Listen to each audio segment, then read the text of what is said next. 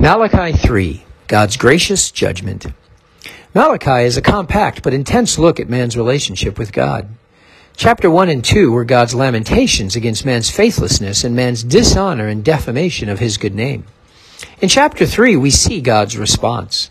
Surprisingly, in counter to man's unfair characterization of God, God responds in grace, with the promise, but also the warning the justice we seek will come. Justice, however, is a two edged sword.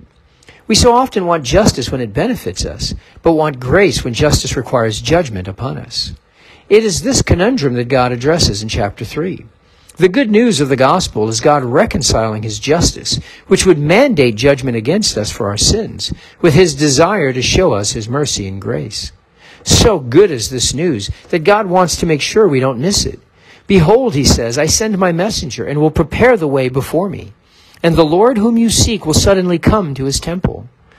And yet God recognizes that his coming will be tinged with unease, because God, in the person of Jesus, did not come to allow man to continue in unrighteousness. No, Jesus' salvation includes saving us from ourselves and refining us with the fire of his Holy Spirit, which cleanses us and makes us into whom God intended us to be, as personified by Jesus Christ. While man in our sinful state flees from God, as did Adam and Eve in the Garden of Eden, God in his goodness and love pursues us. And so we read in verse 5, frightfully, that God is drawing near to us, but for judgment. And yet he tells us in the very same verse, do not fear me. How are we to find comfort in a God who draws near, but for judgment? Verse 6 tells us, For I, the Lord, do not change. Therefore you, O children of Jacob, are not consumed. God says, don't be afraid because we can count on his goodness not to consume us. But how do we know God is good?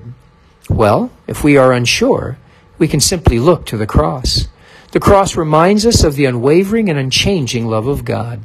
As Jesus declared in the most famous of all Bible verses, John 3:16, "For God so loved the world that he gave his only son, that whoever believes in him should not perish, but have eternal life."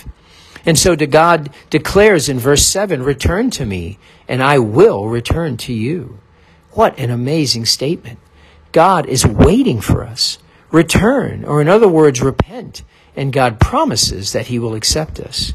And then using our finances as an easy example, he says, test me. Test me and see if my promises are not true. He says he knows the rumors that there is no benefit to serving him.